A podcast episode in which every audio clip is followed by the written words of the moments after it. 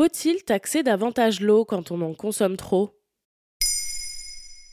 Merci d'avoir posé la question. C'est un sujet qui revient de plus en plus dans l'actualité. En cause, le changement climatique galopant dont l'un des effets est la sécheresse, particulièrement en été. Pour limiter la consommation des foyers qui consomment trop d'eau, une commune française a eu l'idée de tarifer celle-ci plus cher. La municipalité de Séquestre, dans le Tarn, s'apprête à devenir pionnière en la matière. D'après une consoeur du média Vert, le maire de la commune a l'intention de mettre en place la tarification progressive de l'eau. Comment ça marche? C'est très simple. Au-delà d'un certain volume d'eau, plus on consomme, plus c'est cher. Le prix n'augmente pas uniquement proportionnellement, il s'agit de le faire grimper par tranche en fonction de la consommation en eau. Mais pas seulement. Le plan favorise aussi les plus petits consommateurs.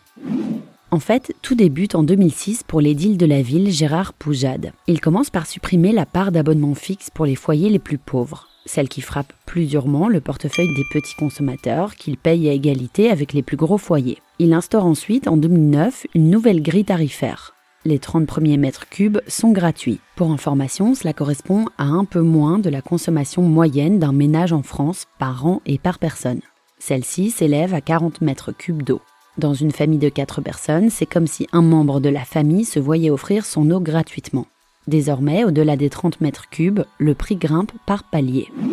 Ainsi, jusqu'à 60 mètres cubes, soit le double de la consommation moyenne, on paye 15 centimes par mètre cube d'eau. Ensuite, de 60 mètres cubes et jusqu'à 200 mètres cubes, le prix est multiplié par 3 pour les plus gros consommateurs. Et cela a fonctionné? Il semblerait. La première année, 80% des ménages ont vu leur facture s'alléger et 20% d'entre eux ont vu leur facture augmenter.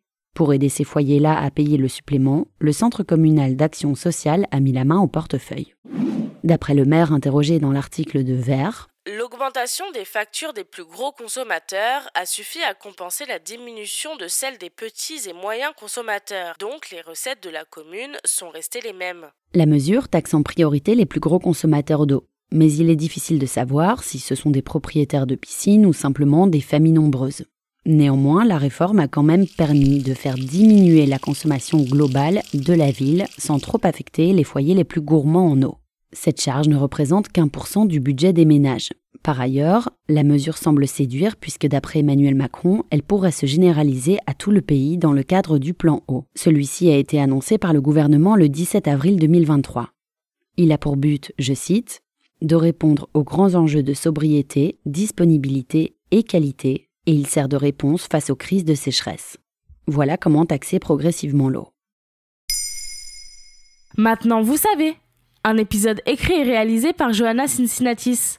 Ce podcast est disponible sur toutes les plateformes audio. Et si cet épisode vous a plu, n'hésitez pas à laisser des commentaires ou des étoiles sur vos applis de podcast préférés.